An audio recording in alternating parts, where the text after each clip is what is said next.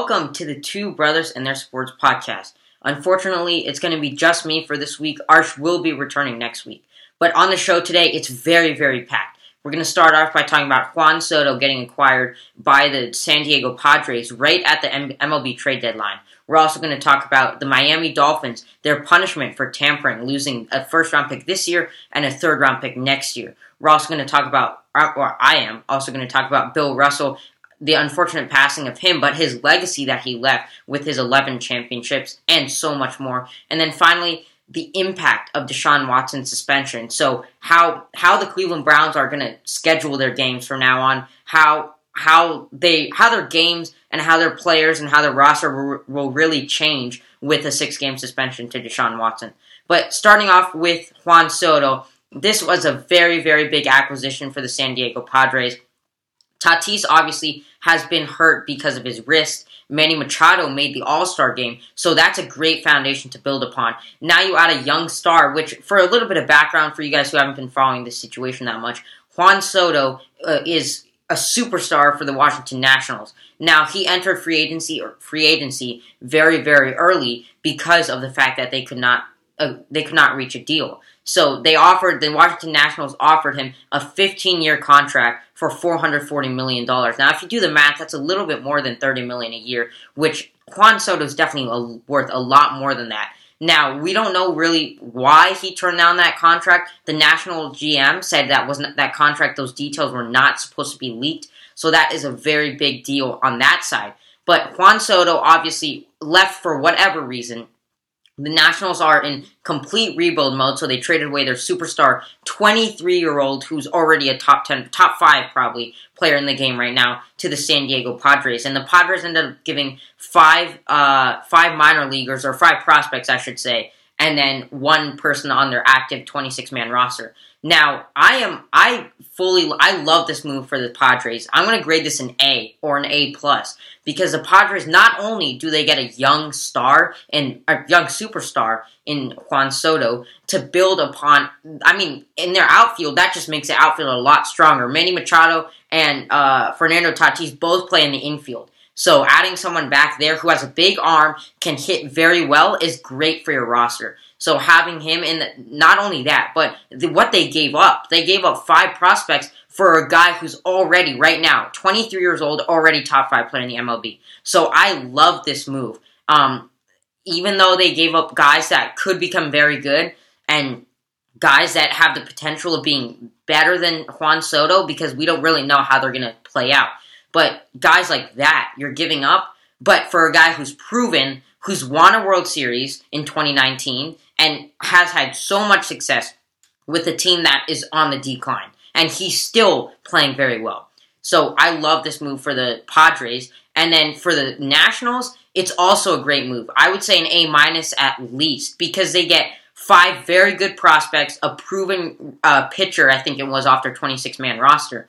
Um, and then they give up one guy, but they're building up for the future. They're completely in rebuild mode. So adding a, adding those prospects that imagine this when they come up, they also gave up Josh Bell, but when those prospects come up, it's I think it's two two infielders, one outfielder, and two pitchers.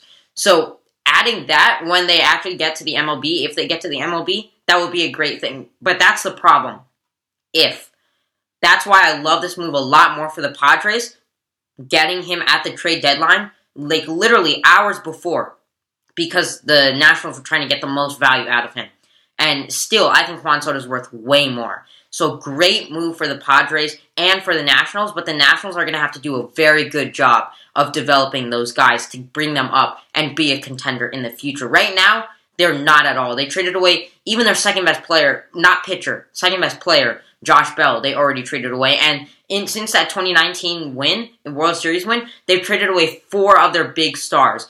Um, so, or I guess not, they didn't keep them. Um, some to free agency, some trade. So it's a great move for the Padres. Unfortunate move that the Nationals had to do that because they really had no leverage. Juan Soto was not going to resign. Um, but for the future, it's a great move for the Nationals. Now we move on to the Miami Dolphins. Their tampering situation. So this was a big deal. In 2019 and 2021 or 2020, the uh, it came out the NFL had like did an investigation and came out that they were tampering with trying to get Tom Brady while he was under contract with the New England Patriots. So that's a big deal. Get trying to get a guy who's already under contract. So that's that that's a one problem. Then they also tried to get Sean Payton later on too. Um, I don't know if you guys remember, he tried to. There was that huge controversy um, two or three years ago where he was going to come to the Cowboys, but then he re-signed with the Saints. But there was so much news about if he would get traded or not. So there was tampering on both Tom, with both Tom Brady and Sean Payton.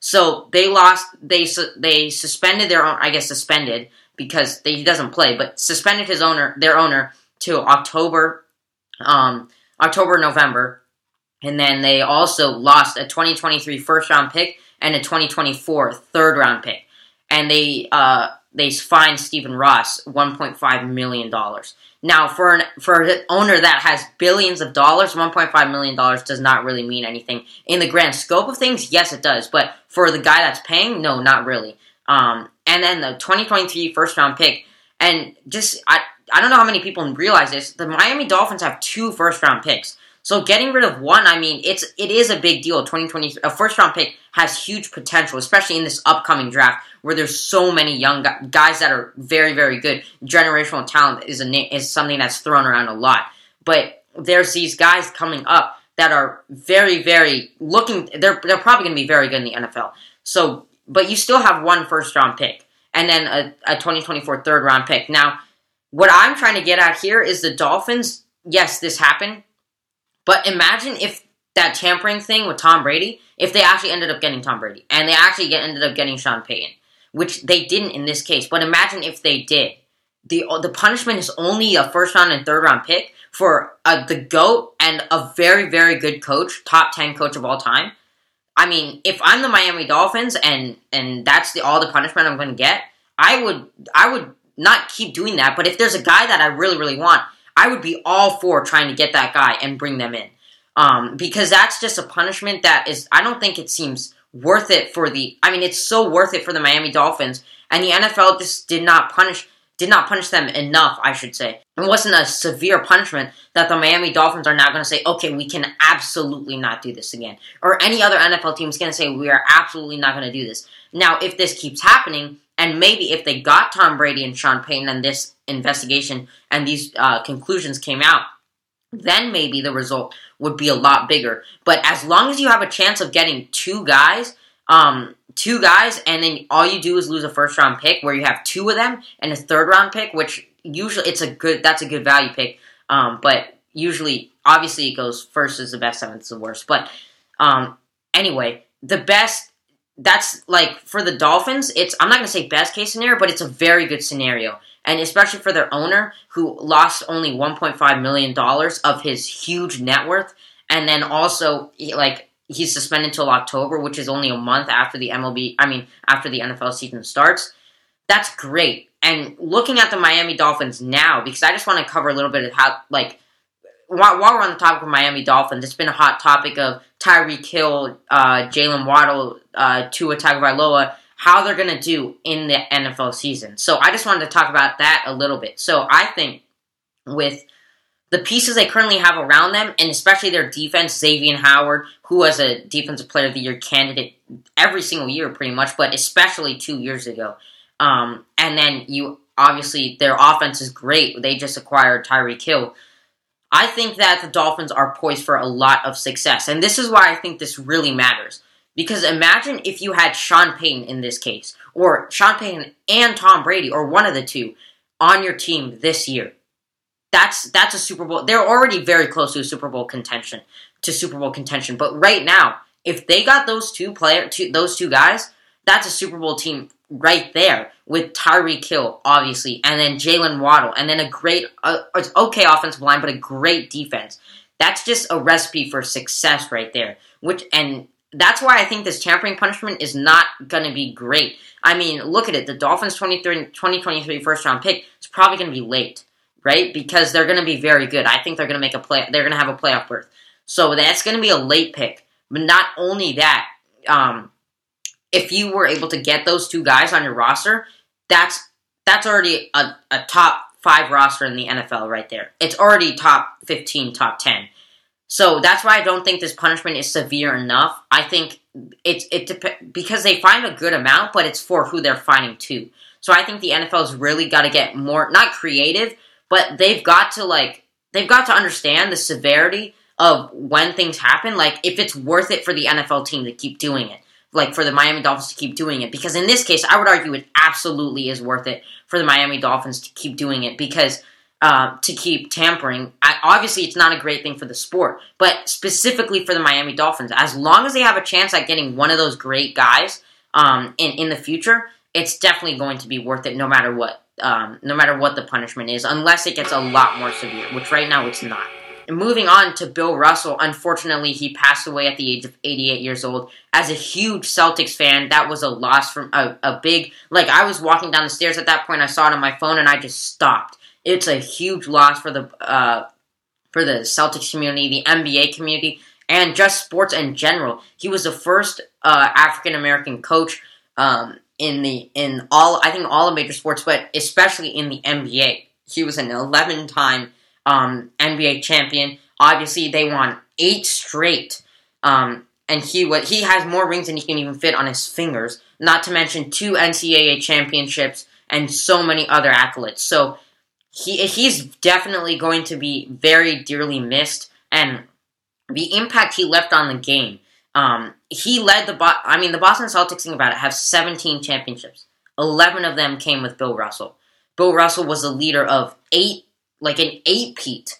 Like just think about that. How hard it is for NBA teams to two to like go back to back or three peat. Eight peat with Bill Russell.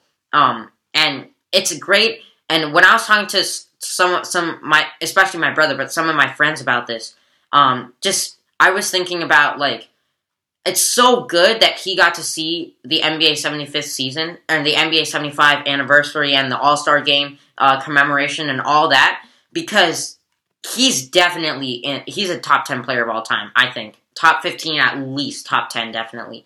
So it's a big loss. We saw how many NBA, not just NBA guys, but sports guys in general, athletes, were tweeting about this, saying how big of a loss it's going to be. And I don't think, I can't even state it in words. If However much I try to state this, it's going to be understated.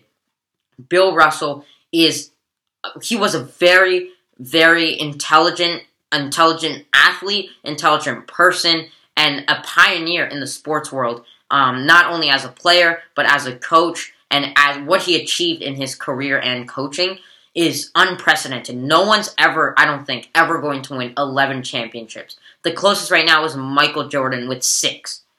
So it's a big loss for the whole sports community, but hopefully he, hopefully his family, um, I, I'm I, I send my prayers and wishes to them right now because it's a very difficult time. But hopefully he rests in peace because he is a great person.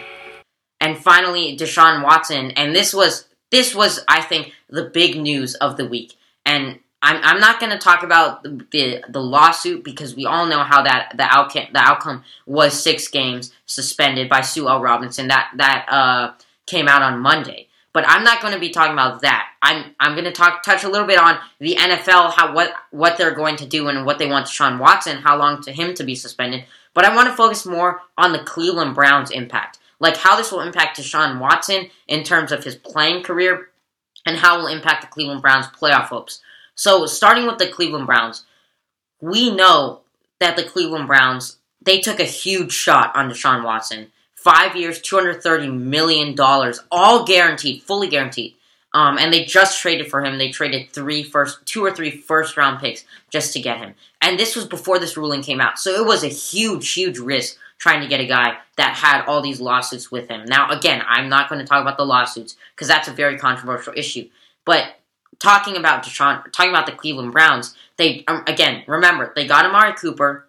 They uh, so they got Amari Cooper. They improved their offense. Their offensive line's already top top three in the whole NFL. They have two great running backs, and really the weakness on their offense. And when it's when it's when it's a wide receiver, which it is, it's not that easy to fix, but it's easier, I would say, than other positions. So having a roster that great with playoff hopes that Baker Mayfield two years ago or three years ago took to the playoffs and beat the Pittsburgh Steelers, who were thirteen and three. So it's already a great roster. Yes, they lost Jarvis Landry and OBJ, but they got Amari Cooper. Obviously, does not make up. I don't think Amari Cooper's even better than OBJ when than OBJ was at that point. But he's definitely better than Jarvis Landry was. So getting a guy like that is great. And then Deshaun Watson and and the the Cleveland Browns, their first six games, I think it's a three. They have a with Jacoby Brissett, who his career, um, he averages like a, if you if you average his win loss total for a season, it's seven. It's it's like seven and eight. It's very close to to 500. So he's a very capable quarterback. Remember with New England and with Miami, he was not bad at all. He was just a backup quarterback because he's not a guy that can start. But if you have a I mean, their first 3 games with Jacoby Brissett, the the Cleveland Browns, it looks like they can go 3 and 3. Um and if they're in 3 if they're 3 and 3 and Deshaun Watson takes over week 7, which right now that's the current ruling, uh, he, if he takes over week set week seven, and then he has eleven weeks, including week seven, to play, or, or actually ten because of the bye week. That's that's the that's the ideal scenario for the Cleveland Browns because they knew he was going to get suspended, and so taking a shot like like for that guy and having it not pay off because it didn't pay off. You you lost six games from Deshaun Watson. Um, he got suspended six games, obviously, but having having like the minimum punishment um, in the Cleveland Browns' eyes, and then they still have um, him for more than half the season. Now think about it; they acquired this guy with for a lot of for so much compensation, um, and they had to. He hadn't played football in a whole year. Now imagine if he didn't play football for a whole nother year. That's two years of your prime that you're not in. You haven't played organized football at all. So and and even like a year and a half is still crazy, but usually NFL quarterback primes are three, four, maybe five years. If you take two two of those years away, and the first year or the last year he played with the Texans, he was that he was a top five quarterback in the whole NFL. So that's three years of your prime already gone if if he was suspended a whole year. The Cleveland Browns got only half, not even half a year. So it's a very good situation for them because they can continue. And I think they can progress a lot better now. And that division, because of this ruling, just got so much more competitive. Because it was thought before Deshaun Watson would only get would get a year. And now that's only six games, it's gonna be it's gonna be a lot more competitive. Um, and I'm not going to doubt. I'm not going to get into what it should be, or I'm just going to say the NFL wants it to be a whole year. They're uh, they're going to obviously they're going to challenge this ruling. But I will say that the judge who made this decision had the most knowledge of both sides out of anyone in this whole world. So that ruling, we can't really question that ruling because she's the one, Sue L. Robinson, is the one that had all the knowledge. So I'm not going to question the ruling or what happened in the past with Deshaun Watson. Just focus on the NFL and the impact. Now for now for Deshaun Watson, this again I, I mean, I don't know how he's going to be feeling. I'm not trying to guess at what he's feeling, but he's allowed to practice with the team and he's allowed to, like, obviously take first team reps, but and he's allowed to return week seven. So for Deshaun Watson, it's a great scenario as well because he's able to play. The Cleveland Browns wanted him to play, and he gets more years of his prime. Now, the fact that the Cleveland Browns took a shot and did fully guaranteed money is very that's a crazy idea to me. Taking a, getting a guy who had some you really didn't know was going to happen at the time and guaranteeing every single penny of his contract. Um, that's a huge risk for me. Um, but the Cleveland Browns did that, and if he doesn't get suspended for if he gets suspended for more than a year, obviously you still have to pay him that money because it's guaranteed. But either way, the Cleveland Browns right now with an elite quarterback, I think they have a chance at playoff contention. And uh, not not Super Bowl contention this year, but I think they will get a playoff berth if Deshaun is only suspended six games. If he's suspended a whole year, I don't think. I'm at that point. I think that the Cleveland Browns made a huge mistake um, trying to trade or trading for him when you lose a guy. You use two years out of his whole prime, where it's only three or four years.